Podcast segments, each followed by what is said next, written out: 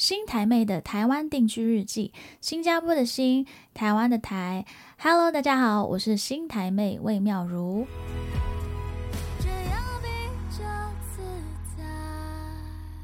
Hello，大家好，我是新台妹魏妙如。今天要讲什么呢？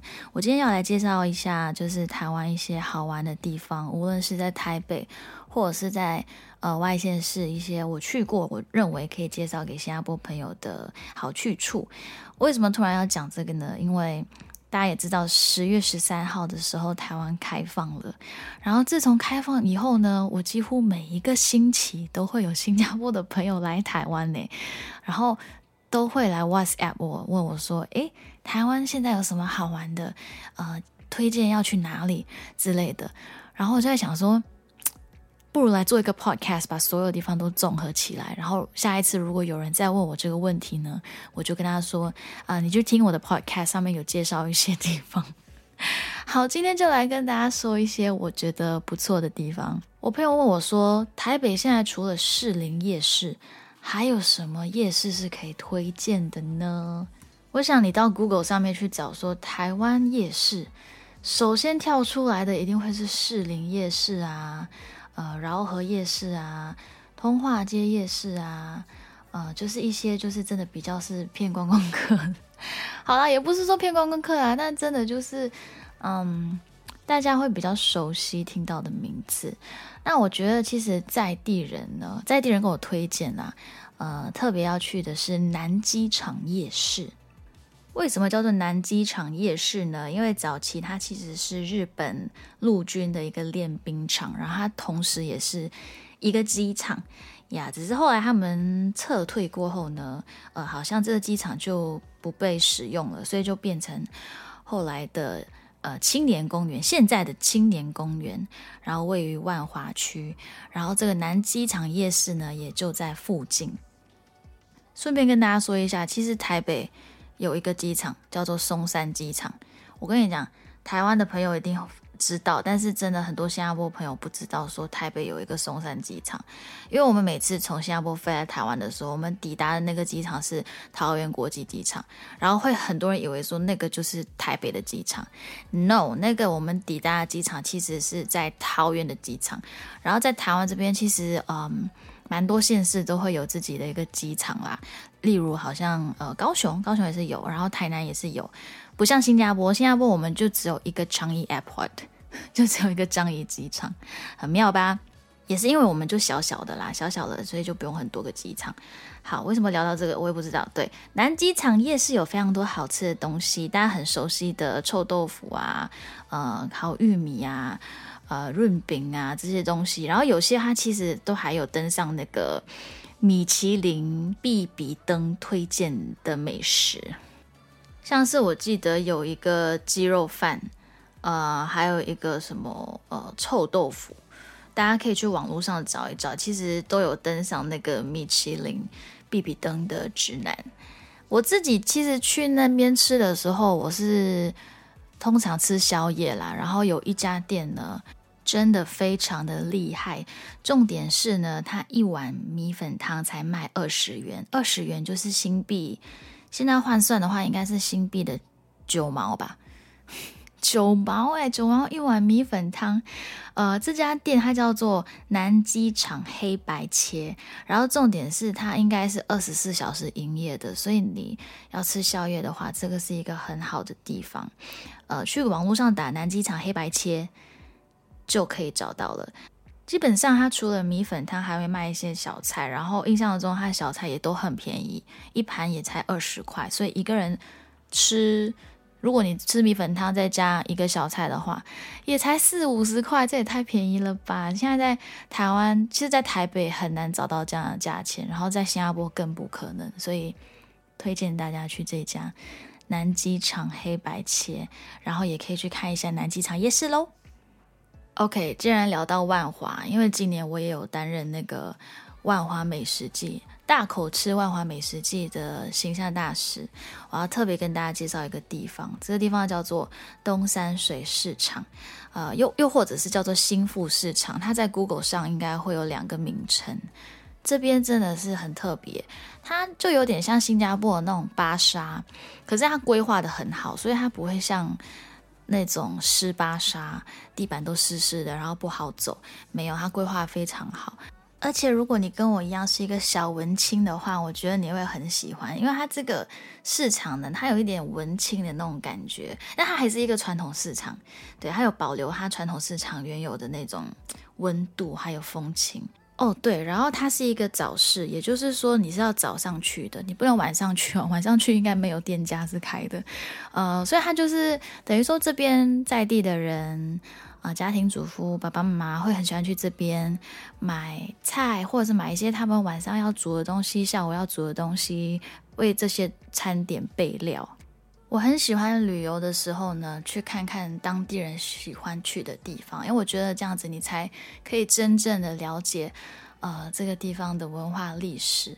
然后我觉得市场，尤其是早市，是一个最好可以了解当地人的一个地方。你就可以在那边看哦，大家都在吃什么，然后呃，他们的怎么说风土民情是怎样的。好，当然我知道。如果是游客的话，通常去到另外一个地方不会想要煮东西，通常就是想要就是去外面吃或者是买外卖啊。我记得那边也是有一些小吃的摊位是很好吃的，有一间叫做蒙甲大丰哦，它就是卖很多的炸物，然后它的那个牛蒡酥非常好吃，所以大家可以去找一下这家蒙甲大丰。然后我记得这个东山水市场，也就是新富町文化市场，它里面有一个古迹，对，大家可以去寻找一下这个古迹。这个古迹是日治时代的时候留下来的，然后非常的漂亮，它有挑高的天花板，然后有自然光，所以很适合拍完美照。嗯，去我的 IG 找一下，好像有一张这样的照片，所以它就是一个保存下来的文化建筑。然后在周末的时候。呃，好像都会有一些市集，会有一些摊位在那边卖一些东西，文创类型的东西。所以，如果你喜欢逛那种小市集，又或者是呃，可能他周末有什么那种音乐会的活动，我想都可以去 check it out 这个地方。All right，我们又聊到早市，又聊到夜市，那现在我们来聊一下有没有什么可以介绍的？嗯，餐厅。诶，讲到餐厅，其实我有一家。我很常去的，在台北，它叫做影视。我先说明哦，我没有在打广告，没有在做夜配，只是我真的刚好就是有认识朋友是在这家餐酒馆工作的啦。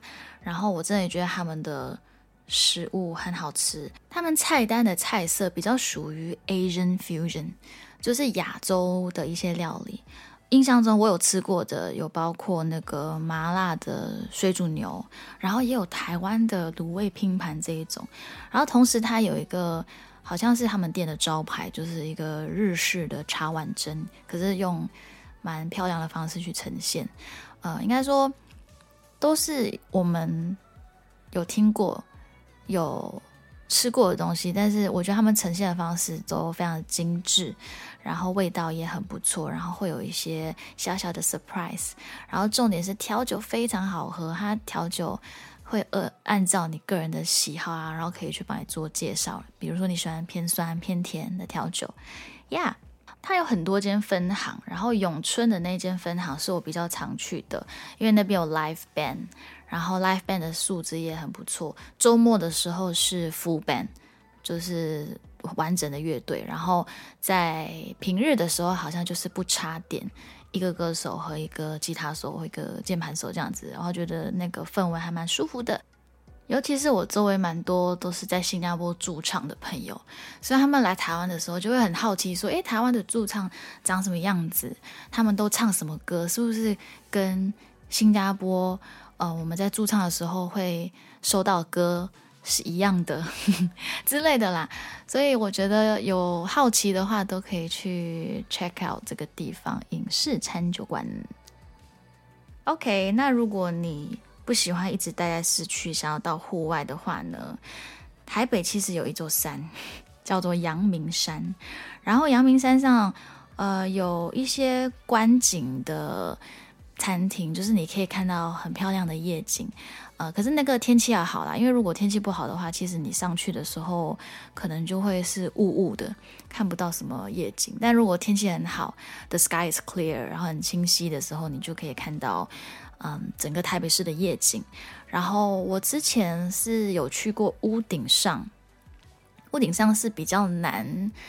呃，进去，因为它好像很多人会排队，所以你 either 要比较早定位，或者是比较早排队之类的。然后还有一间我有去过，叫做草山夜未眠，它也是在屋顶上的附近，然后也是很不错的一家，你们也可以去看一看。